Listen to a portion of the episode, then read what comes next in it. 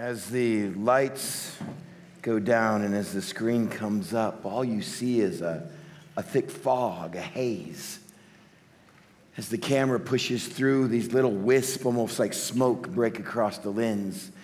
Uh, I'm sitting there, not quite sure what I'm staring at. I got my bucket of popcorn, extra butter, and my Diet Coke because they cancel each other out, and I'm mesmerized.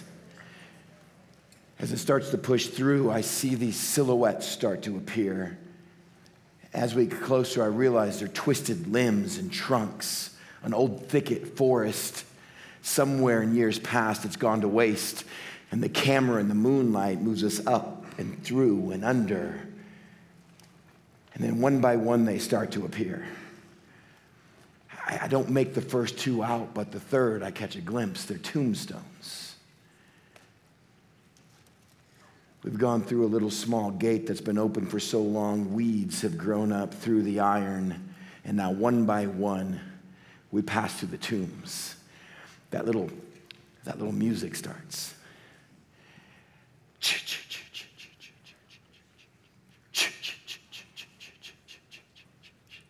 I'm frozen on my popcorn and my Diet Coke. My wife leans over in my shoulder and she goes, What is it? And I go, I don't know. She goes, I think I'm gonna close my eyes. And I go, I think you better. She hates scary things. At the edge of the bank where the little tombs are, we slide down a cliff, and there the mighty rushing river roars. Down through the rapids, still cascading, bubbling white with the frost and the foam and the moon, we get to the city. It's familiar. Not a sight, not a silhouette in the cobblestone, very few candles lit on the corner. And then the large walls once again appear up 300 feet, over 40, 50 foot thickness of it, guards on top, and inside a slightly different neighborhood. And I recognize the palace before we get to it. Up and over the huge wooden gates, through the manicured gardens, up the same marble column, and there the linen tapestry once again is blowing in and out with the night air. It's as, almost as if darkness is breathing and it clicks again.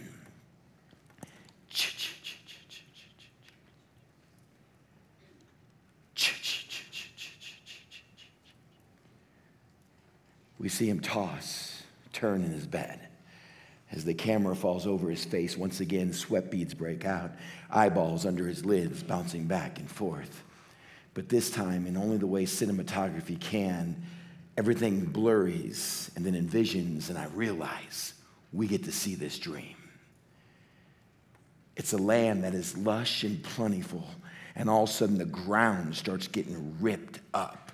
Giant roots are tearing through the countryside. They all join together, and up from the ground makes this giant trunk as the tree shoots up, it grows wider and larger, all the way up until it pierces clouds. And once there in the ceiling where it hits its limits, branches just start busting forth in all directions. Fruit appears, leaves appear, birds from all over the world come flocking into its shade. Down below, animals from the kingdom all gather around. And in this majestic scene, it's pierced by a yell from somewhere up there. Down. And one by one, limbs and branches begin to break off and fall to the earth as they hit. Animals scatter, dust and smoke appear.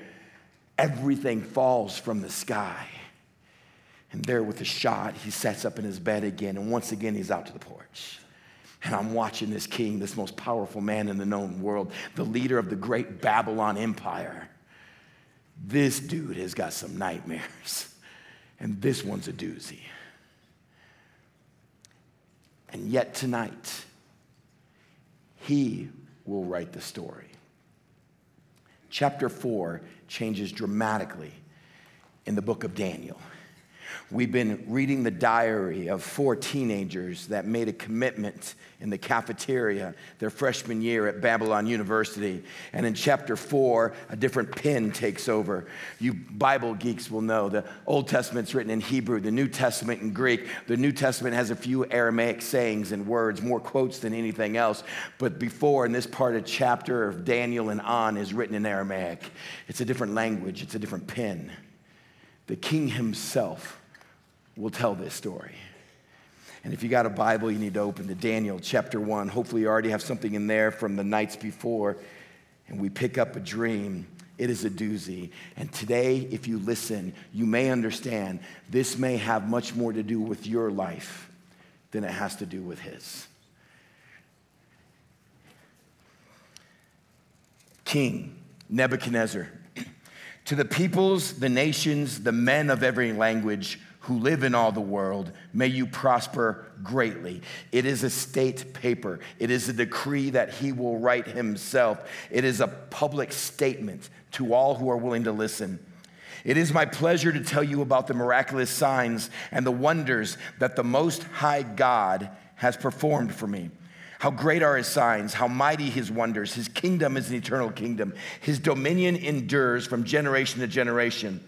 I, Nebuchadnezzar, was at home in my palace, content and prosperous. Circle, highlight, underline. Content and prosperous. And I had a dream that made me afraid. Uh, let me promise you something. There is a danger zone that we can get into when we find ourselves content and prosperous. There is a great myth in America today that says when things are going well for you, it means you're blessed. We even use language like that, especially if you're around churchy people. Hey, how you guys doing? Oh, we're blessed. What does that mean? Well, everyone in the family seems to be healthy. We have more than enough to pay for our bills right now. Our jobs are good. We are blessed. And yet, nothing could be further from the truth. Nothing could be further from the definition of blessed. There is a danger of simply being an American because we are one, if not the most prosperous nation in the world.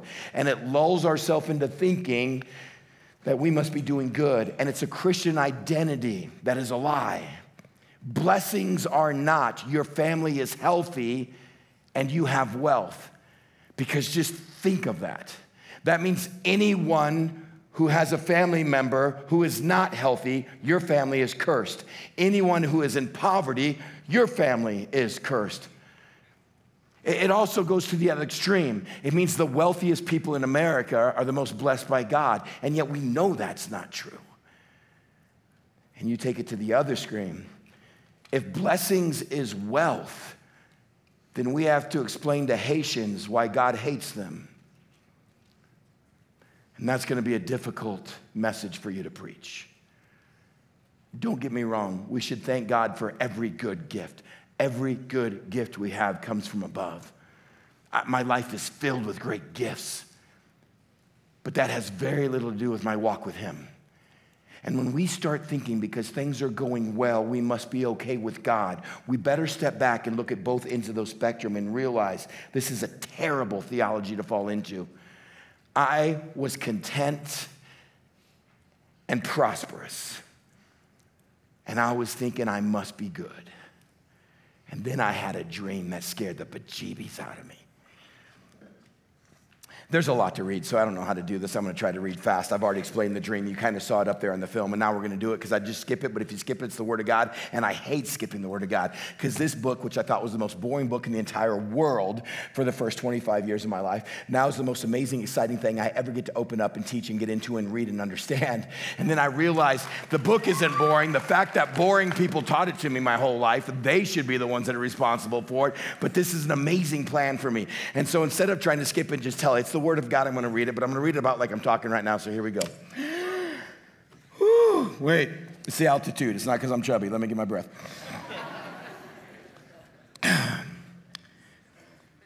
As I was lying in my bed, the image and the visions that passed through my mind that terrified me. So I commanded that all the wise men of Babylon be brought before me to interpret the dreams for me. When the magicians, the enchanters, the astrologers, and the diviners came, I told them the dream, but they could not interpret it for me. Finally, Daniel came into my perspective, and I told him the dream. He's called Belshazzar after the name of my God, lowercase g, and the spirits of the holy gods, lowercase g, is in him. I said, Belshazzar, chief of the musicians, I know that the Spirit of the Holy God is in you, and no mystery is too difficult for you. And here's my dream to interpret for me. These are the visions I saw while lying in my bed. I looked, and there before me stood a tree in the middle of the land. Its height was enormous. The tree grew large and strong, and its top touched the sky. It was visible to the very ends of the earth. Its leaves were beautiful, and its fruit was abundant, and on its food was for all. Underneath, the beasts of the fields found shelter, and the birds of the air lived in its branches. From it, from every creature was fed. And I told you that because that was the opening scenes where we went through the darkness of the tombstone into his dream, and we saw it, and I kind of like how we entered the story that way. So now here we go.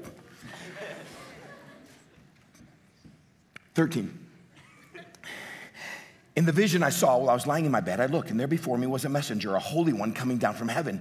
And he called in a loud voice, Cut down the tree and trim off its branches. I can't do that because I'm going to blow a tonsil. Strip off its leaves and scatter its fruit. Let the animals flee from under it and the birds from its branches. But let the stump and its roots, bound with iron, bronze, remain in the ground and the grass of the field. Let him, now it changed from a tree, but the messenger in his dream said, Let him be drenched with dew of heaven let him live with the animals among the plants of the earth. Let his mind be changed from that of a man, and let him be given the mind of an animal till seven times pass by for him. The decision is announced by the messenger. The Holy One declares the verdict, so that the living may know that the Most High is sovereign over the kingdoms of men, and he gives them to anyone he wishes, and he sets over them the lowliest of men. So, this is the dream that I, King Nebuchadnezzar, had. Now, Belshazzar, tell me what it means, for none of the wise men in my kingdom can interpret it for me. But you can, because the spirit of the holy gods, little case h, little case g, is in you. So Daniel, also called Belshazzar, was greatly perplexed for a time. His thoughts terrified him. So the king said, Belshazzar, do not let the dream or its meaning alarm you. And Belshazzar answered, My lord, if only the dream applied to your enemies and its meaning to your adversaries. So Daniel comes in and he hears this dream. And once he hears this dream, Daniel is perplexed. Not because he can't interpret the dream, but because he can. And Neb is like, Dan, you got to tell it to me. And Daniel's like, ah. ah. Okay, first of all, I wish this wasn't about you, but I wish it was about your enemies. because even though we built a pretty good relationship over the years, you're still the guy that cuts off people's heads into little pieces. But once again, Babylon can't help you when it comes to the greatest of life's problems. Once again, the best of your magicians, the best of your sorcerers, the best of your magic cannot help you. Once again, living a life that makes life all about you, and you are the king, and you are the source of right and wrong, and you can do what you want to do, and you can please your own desires, and you can follow your own dreams, comes crashing to a halt when you can't figure out your dreams. Because if you play God of your life, the total wisdom, resources, and help of your life resides within you. And in the words of the incredible Hulk, puny God. If you really want to run your life your way, when you come across the greatest of life's problems or questions, it's on you. Do you really want to be the center of your universe? And once again, Babylon has no answer for a godless living. And Daniel says, I have the answer. You're not going to like it.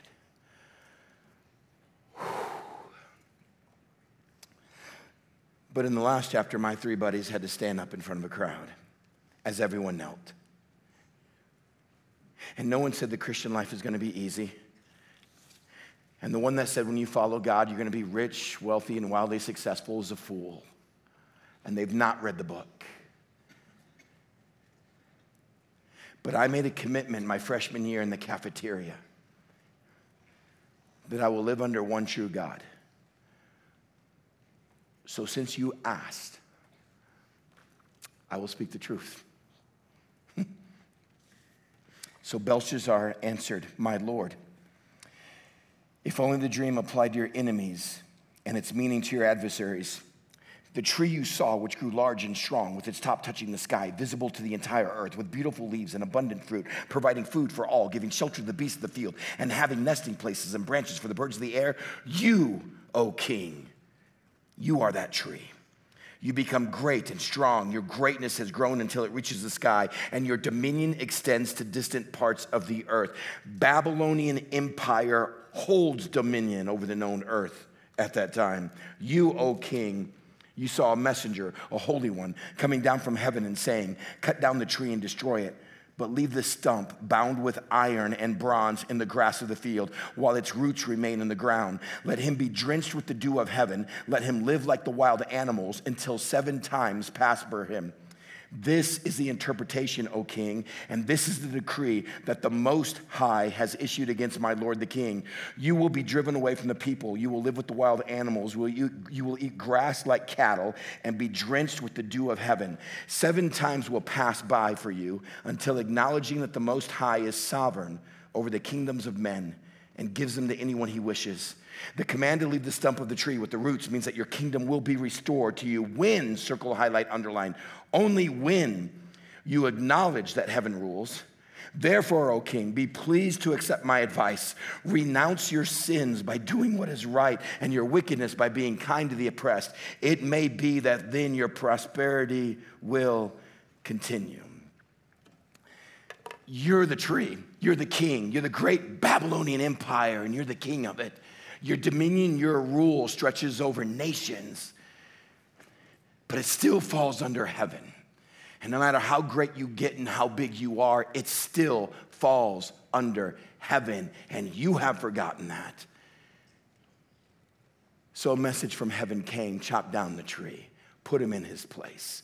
For seven years, you will act like a wild animal, you will eat grass like the cattle amazing even today in our journals of medicine and psychology. If you look up boanthropy, B O A N T H R O P Y, boanthropy, it's a, it's a mental disease that makes one act like cattle or a cow.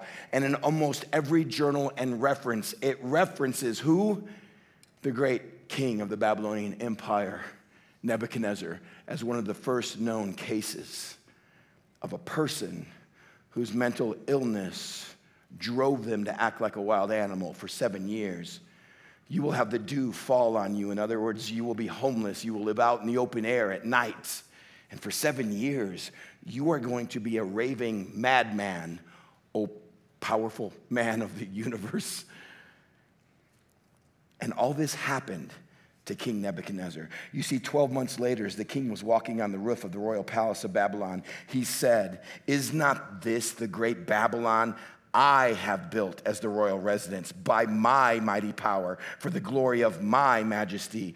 The world, the words were still on his lips when a voice came from heaven. This is what the decree is for you, King Nebuchadnezzar. Your royal authority has been taken from you. Your life is alone. Your gifts are alone, and they can be taken in an instant. And since you used your life, your gifts, to make yourself great, the God of heaven said, I will make a spectacle out of the greatest man in earth as an example and a warning to others. And I will take everything that you think is yours and my and I and in verse 33, immediately what had been said about Nebuchadnezzar was fulfilled. He was driven away from the people and ate grass like cattle. His body was drenched with the dew of heaven until his hair grew like the feathers of an eagle and his nails like the claws of a bird. This guy was uncut, unshaven, untouched, beastly. And at the end of that time, I, Nebuchadnezzar, raised my eyes towards heaven and my sanity was restored. Then I praised the Most High, capital M capital H. I honored and glorified him who lives forever. Now, this is where he ends up so he can write this autobiography. When it comes to the Most High God, his dominion is an eternal dominion. His kingdom endures from generation to generation. All the people of earth are regarded as nothing. He does as he pleases with the power of heaven and the people of the earth. No one can hold back his hand or say to him, What have you done?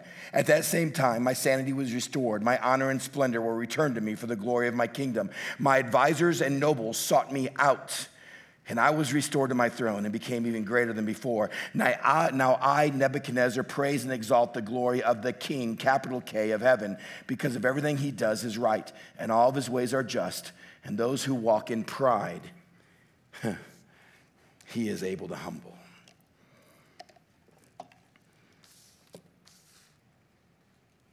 What a jacked up story. You ever get to parts of the Bible where some of you just realize, I don't think I've ever heard that story before? Like, I've been to church all my life. They didn't teach me that in Sunday school. And you get to parts of the Bible that are just one little chapter, one episode. It's the only chapter that Nebuchadnezzar has ever written, and we have it. And you go, what the heck is that about? This is the most powerful man in the known world at that time who says, Let me tell you what happened to me, and let me tell you how I got there, just in hopes in prayers that if you're a teenager in the midst of Babylon, you don't go down the path that I went down. Daniel said, Here's what you need to do to make sure you're on the right path. So let's go back. Everything we're looking at, every answer is found in verse 25. You will be driven away from people. You will live with wild animals. You will eat grass like cattle. You will be drenched with the dew of heaven. Seven times will pass by for you until you acknowledge that the Most High is sovereign over the kingdoms of men and gives them to anyone he wishes. The command to leave the stump of the tree with its roots means that your kingdom will be restored to you when you acknowledge that heaven rules. You want to take notes on tonight? It's only three things and it's pretty small, but it's going to be found right here. Number 1, you want to make sure you're on the right path. You want to know what does it look like to be a follower of Christ? What does it look like to be a Christian? Number 1 is simply this. It's the starting point. You acknowledge that heaven rules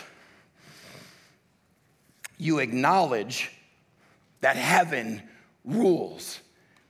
What's it mean when Daniel says, You, O king, you got to acknowledge that heaven rules? What it means is you've got to submit.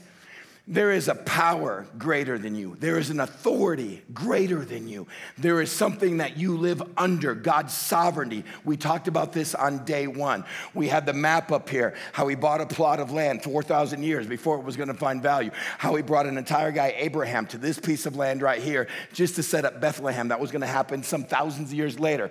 What God did to protect a group of people. The plan of God is sovereign. You want to walk with God, you have to submit to Him and realize God's not going to be part of your life, but you can be part of His show.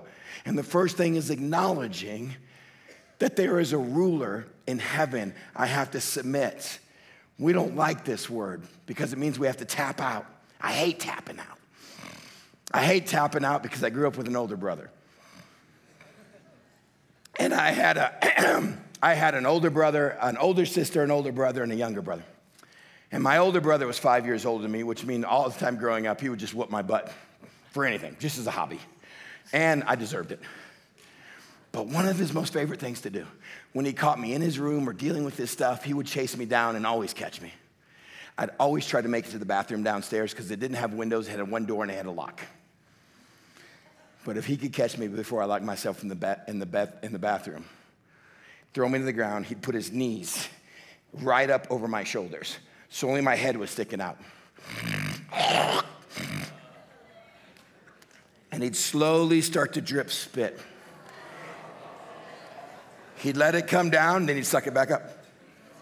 And then he'd let it come down, and you can't cry and you can't yell for mom because the moment you open your mouth, it's going in. And I would just sit there trying to get away from it, closing your eyes, and the spit would come on your face and he would make up the dumbest things for me to say about him. Say you got the best big brother ever. And I'm like, we're gonna hate you, motherfucker.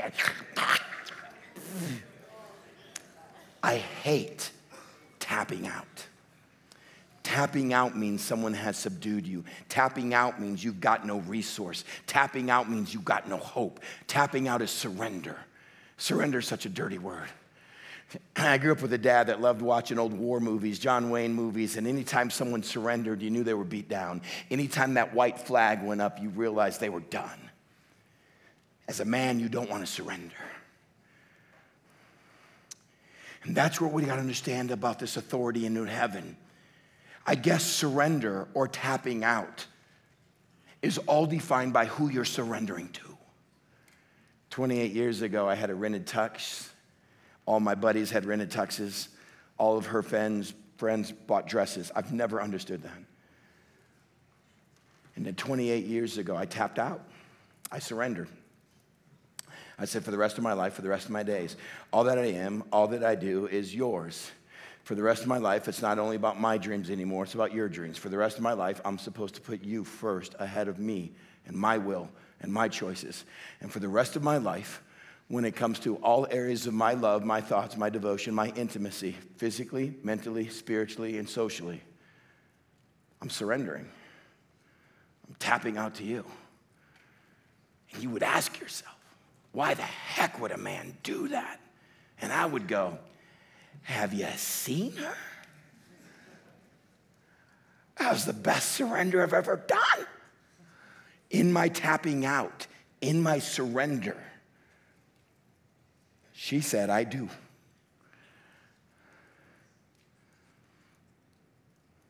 And maybe surrender. Maybe acknowledging I'm not going to be the authority, I'm not going to be in charge, I'm not going to take the wheel. You do. All comes down to who you're surrendering to. It's this idea we've been talking about lordship.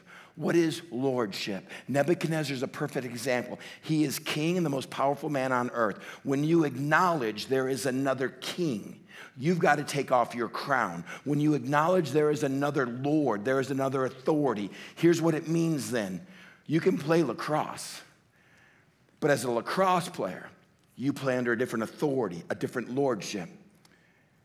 You can play ball, you can hang out in the locker room.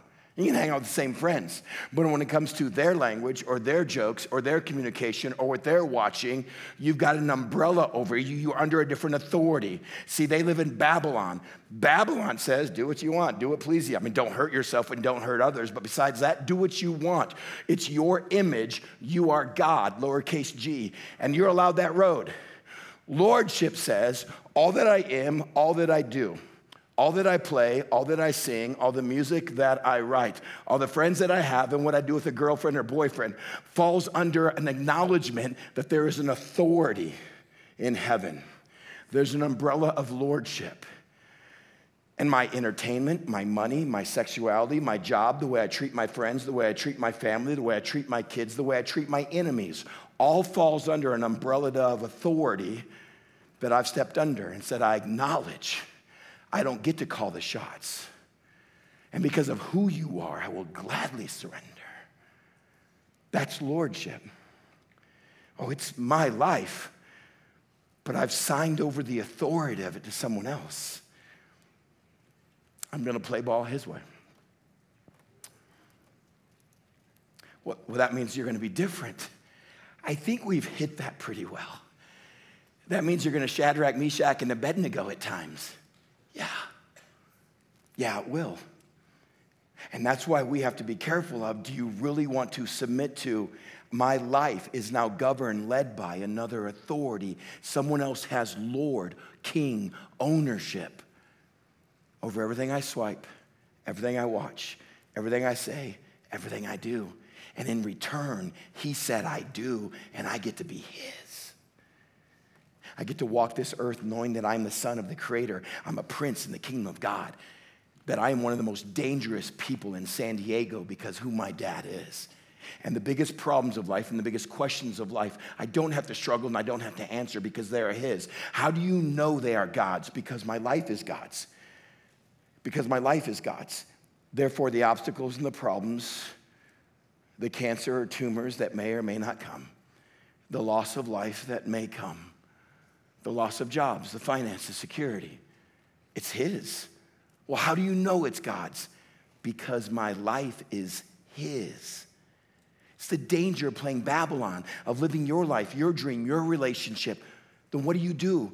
You get in a problem in your relationship. You get in a problem with your finances. You get in a problem with your parents. You get in a problem with divorce. You got a problem with cancer. What do you do? You call on God. Well, why is God answering you? Because the, um, because the Bible says He has to? Because Jesus died on the cross to answer my prayers. Ooh, that doesn't sound right when I say it in the chapel, but my prayer life gives it away. I live my life, but Jesus has to answer my prayers for my life because when I ring a bell, he jumps and serves me. How has that worked for you so far, Nebuchadnezzar? Three times we've seen Nebuchadnezzar say, The God is the God most high. Three times we've watched Nebuchadnezzar talk to Daniel and say, Your God is the true God. Three times we saw Nebuchadnezzar with Shadrach, Meshach, and Abednego say, Everyone's got to serve the God of the most high. But he keeps going back to Babylon. He keeps going back to the tide. He keeps going back to, I want to be king of my life. I want a God that blesses me but I want a God that blesses my life because Jesus died on the cross to make my life better. Well, doggone it, that doesn't sound right when I say it out loud either. But that's our new Christianity. Jesus died on the cross to bless your life. Jesus does not want to make your life great. Jesus has no desire to build your image. But Jesus wants his image in you, to adopt you as son and daughter, and to reach your choir, to reach your lacrosse team, to reach your football team, to reach your track team, to reach the rest of the kids in your school, to reach your little brother. Oh, his desire is to build his image, not yours. And somehow we've got the whole system backwards. And Daniel says, You keep saying he's God, but you need to acknowledge, live a life under lordship. And then he says this Verse 27 Therefore, O king, be pleased to accept my advice. okay, I know I'm, I'm treading on thin ice here, Nebuchadnezzar, but would you please just listen to me? Renounce your sins. Can you confess your sin? Now, that word sin trips us up a little bit, but that's number two. We acknowledge the heaven rules, and number two, we confess our sin. Sin is such a very small word, it's three letters, but it has such huge consequences. What is sin? Sin is anything in your life that opposes lordship. Sin is anything in your life that takes you out of a walk of God. So, sin is anything contrary to God's character and God's plan. Sometimes we think of sin as evil. And so, oh, sin is like evil. Evil people sin. No, sin is doing anything outside of the character and the will of God. Sin is anytime Chris's desires, Chris's wants, what I want to do, what I want to watch, what I want to play with, what I want to do with my sexuality, what I want to do with my time, steps outside of what God's desire is. It is called sin, it is a brokenness in relationship. It goes back to what we said about the Big Bang on Monday morning. That science agrees everything started in a point in time. There was a vast explosion of nothingness. The Bible gives one more chapter before the Big Bang and says that vast explosion was a voice of a creator that spoke nothingness into being. In page one and two, God said, Here's why God did it. He wanted you to experience love because God is love. He wanted a people different than any animal, any beast, any bird, any fish. He wanted a people made in His image to act and to think and to reign and to rule here on earth. We've been given dominion over the earth. We are made in his likeness. And because we're made in his likeness, we're made to love. And as we talked about Monday, if we're made to love, love is a choice. It is not a feeling, it is not emotion, it is a choice, which means there has to be a choice to unlove. And on page three, we find unlove. On page three, we find sin. On page three, we have a story where Adam and Eve are hanging out in the garden, and Satan appears and said, Did God really say you can't eat the fruit? And Adam and Eve are like, no, no, no, we can eat anything. This whole place is ours. What God said was, we can't eat the fruit of that tree. And Satan goes, You know why he said it? He knows that when you eat it, you'll be like him. You can make your own decisions, you can be your own God, you can make your own right and wrong. And when they saw that it looked good and it felt good, and it tastes good. And they could make their own decisions. They ate the fruit. And on page three, we have the beginning of choice, brokenness, evil, all that steps outside of God's desire and character. And all of us today wrestle with page three. I want to decide what looks good, what feels good, what tastes good. And I don't like some archaic book telling me how to live my life telling me what to do with my gender, telling me what to do with my sexuality, telling me what to do with my anger, telling me what to do with my love, my emotions, my talents, my gifts, my athleticism, my looks, my body. I don't want to acknowledge there's an authority over me. Welcome to Babylon. Let me tell you about the problem of sin when we make our choices against what God wants, when we make our choices against his character, when we decide to be Nebuchadnezzar and be king. There's two main things that happen. Number one, it breaks our relationship with him. Immediately, Adam and Eve were both naked and they felt guilty and shame and they covered themselves and they hid. Why? Because sin brings guilt and shame. And we hide from God because we know we're wrong. But sin also breaks a relationship with a holy God, a pure God who can't be around sin. And so now the relationship we're supposed to have is destroyed. And sin is that sin is that friction on the line that stands between us and him. Sin is that brokenness that separates us from being right with God. And you go, why? Why is it such a big deal? Because the second thing about sin is it's rebellion against the creator. When you decide to live your life outside of God's will and character, you are rebelling against the Creator. Okay.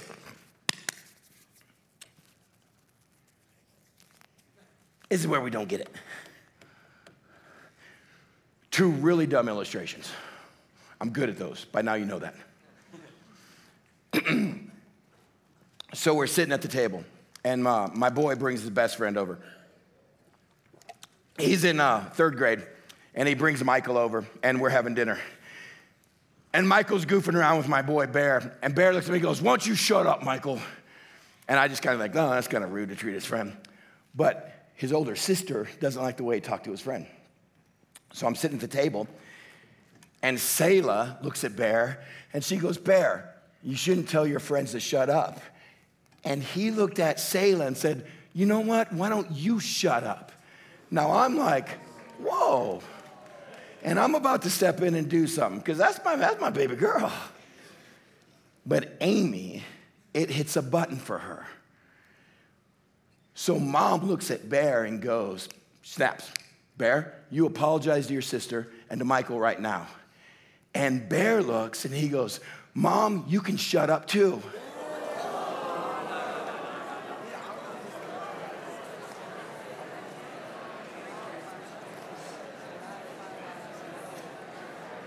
Oh. I didn't, I didn't think you guys understood sinning against the Creator, but I guess you do. I guess you do. I told a story, a fictional story, where my son, I told you I make up dumb illustrations. Only believe what I say about the Bible, not illustrations. All the monkeys are clapping right now. They all stopped what they're doing and they're like, now they're all going back to the wheels. I said, my son told his friend to shut up, and you guys are like, and then I said, my friend told his sister to shut up, and you're like, oh. And then I said, my son told his mom, oh.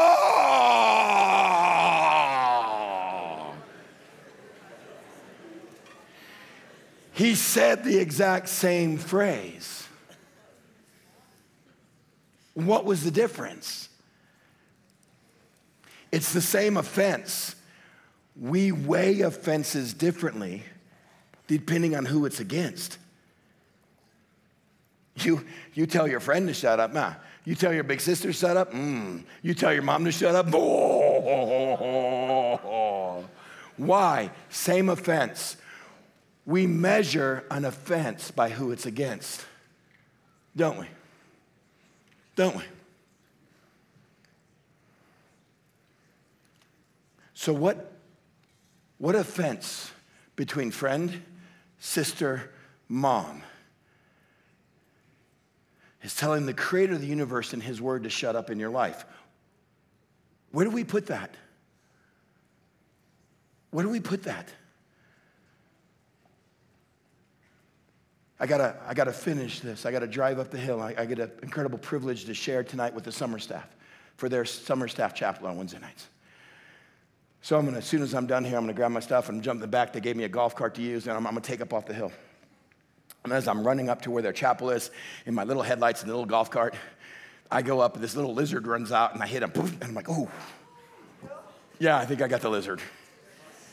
And I just keep going. I'm not gonna go back and check. I'm not gonna do a little CPR and the little lizard or anything. So I'm just going up, going, whoa, that was bad timing for that dude. Oh well. I gotta take a left around Meadow Ranch, and I'm driving up, and on, on the way, the squirrel comes running out.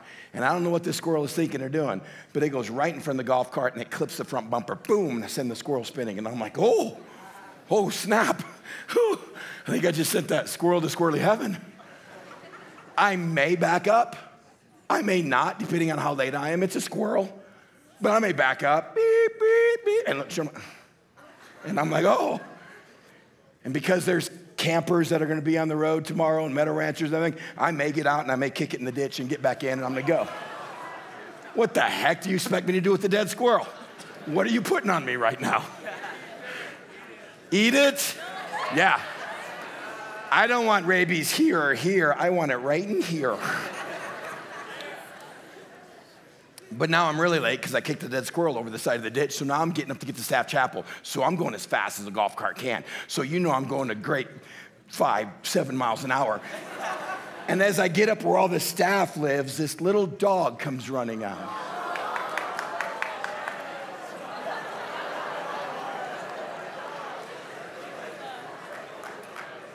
And I don't see him, I don't hear him, but I clip Snowball right on the side of the head. Now I stop. Don't. I back up. I get out and look. I shine my flashlight. He ain't there anymore, but he's got a collar on him.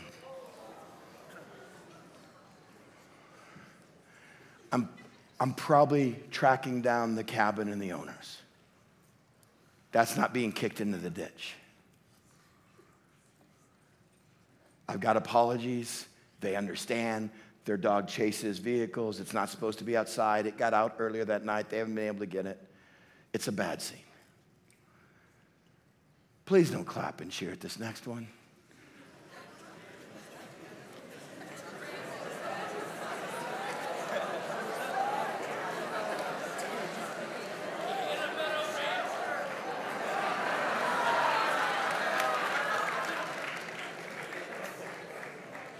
we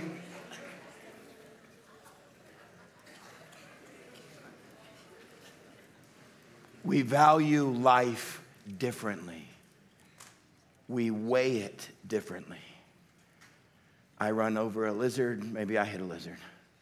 A squirrel, uh, I may or may not get out. A dog, we value life differently. A camper, we value differently.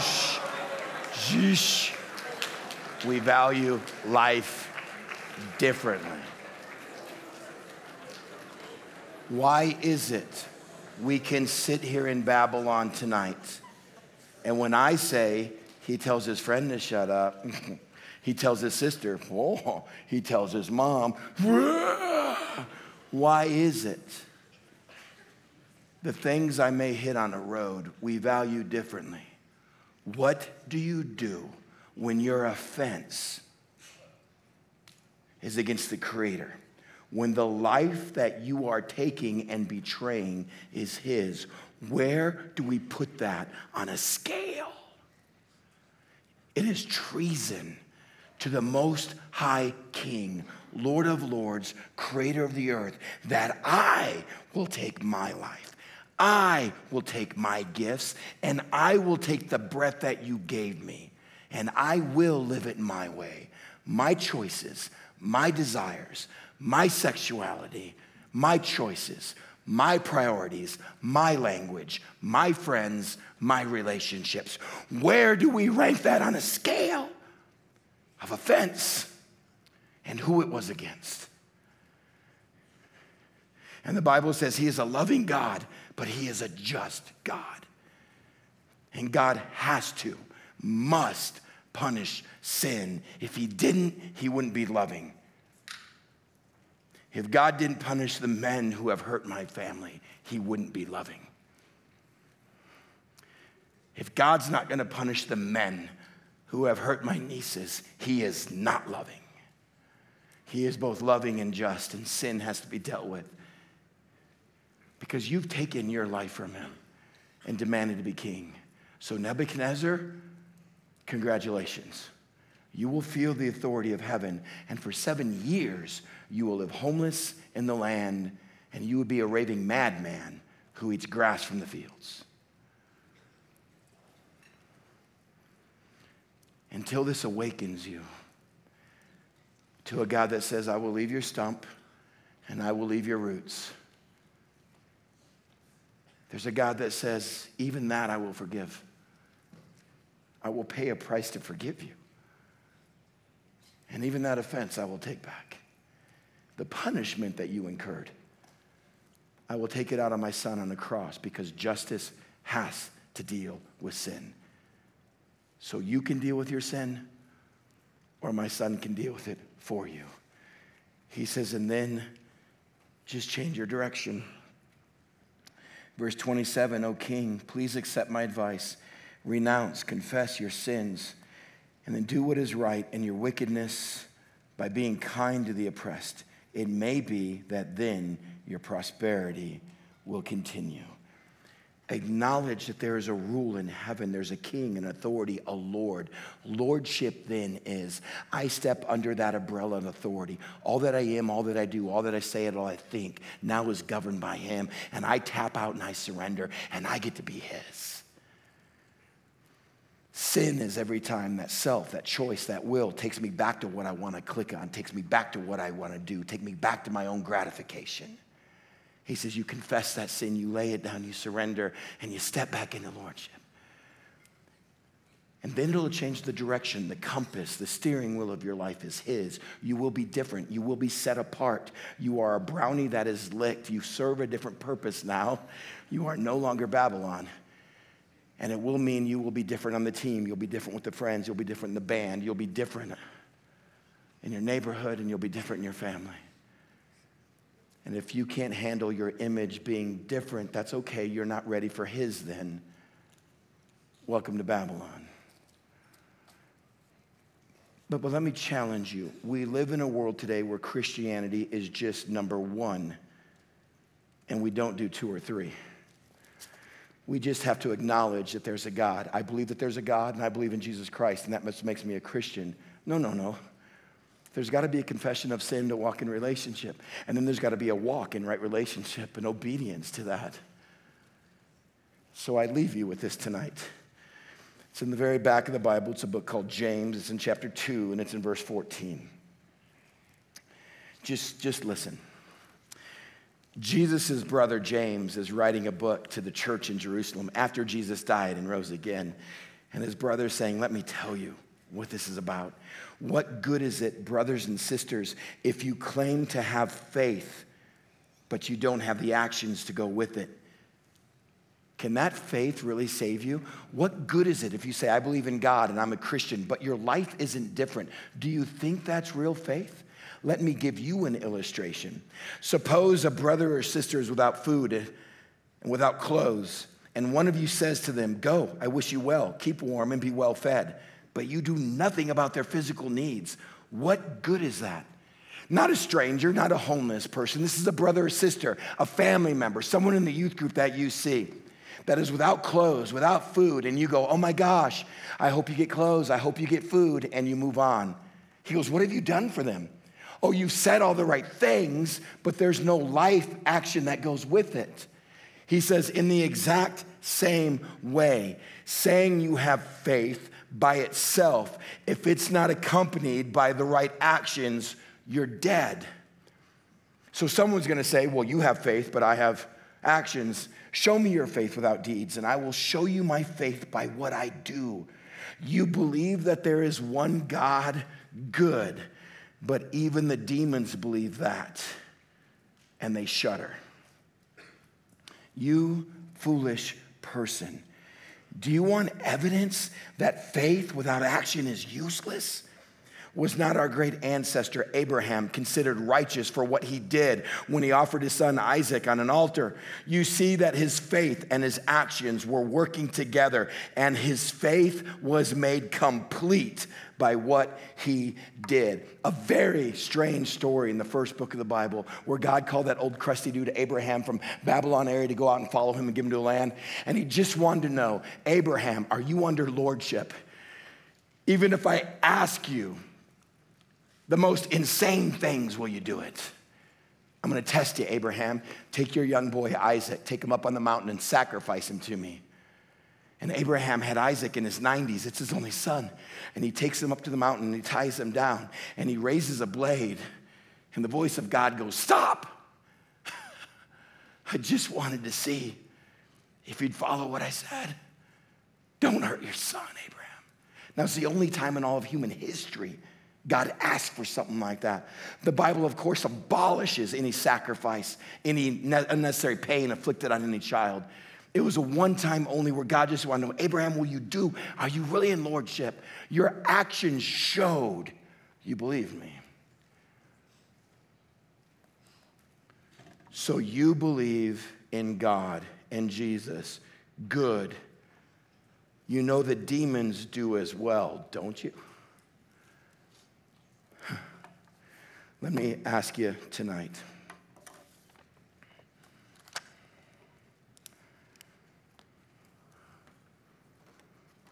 How do you know you're a Christian? How do you know you have faith? What do you believe? Well, I believe in God. I believe He's creator. I believe He sent His Son Jesus to die on the cross. I believe Jesus died for our sins. I believe He rose again. That's demon faith. The demons believe that. The demons know all of that. The demons watched it happen. The demons have a greater faith in God and Jesus than you do.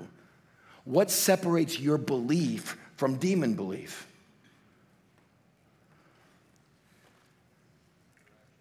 Surrender. Surrender. I surrender to that knowledge, to that belief. Today we've made Nebuchadnezzar faith Christianity. Nebuchadnezzar admitted there's a God. He believed in the one true God. He mentioned it three times, but he built his life according to his image, his purpose. And God said, I'm stepping in, big guy. I'm taking over the show.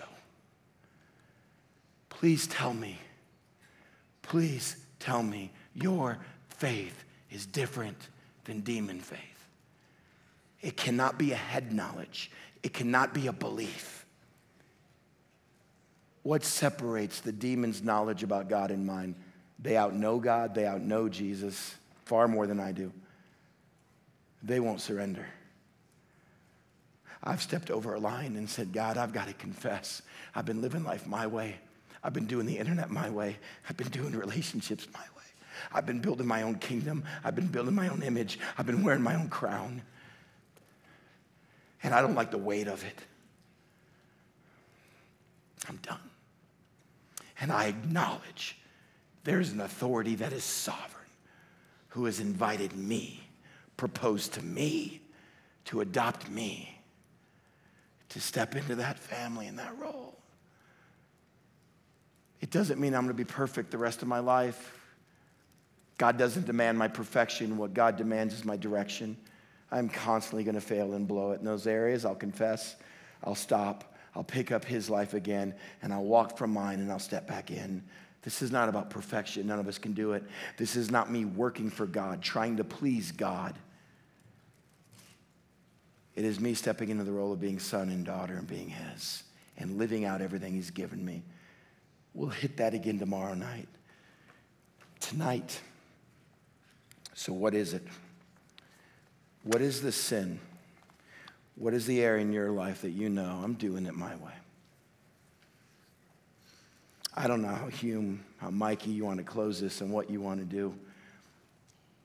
But I'm going to pray and I'm going to allow him to decide what you guys do with this.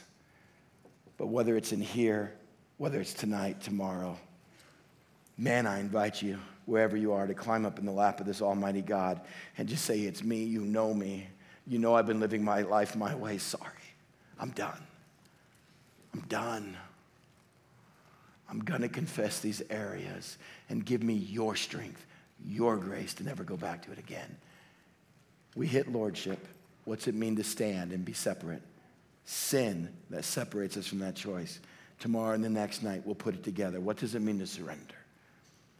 What does it mean to sign the pink slip of your life and give it over? Father, may we continue to wrestle this week with your truths that we have daily told you, the Almighty God of all creation, to shut up. And we don't wince at the thought of it.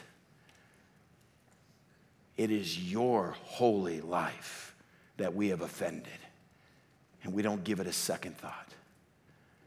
God, may we be mindful of the areas of our life that go against your character, your will, your word in our life. God, may you give us a conviction to wrestle with those things that separate us from you, to bring us to a point where we can walk with you and you alone. In Jesus' name, amen.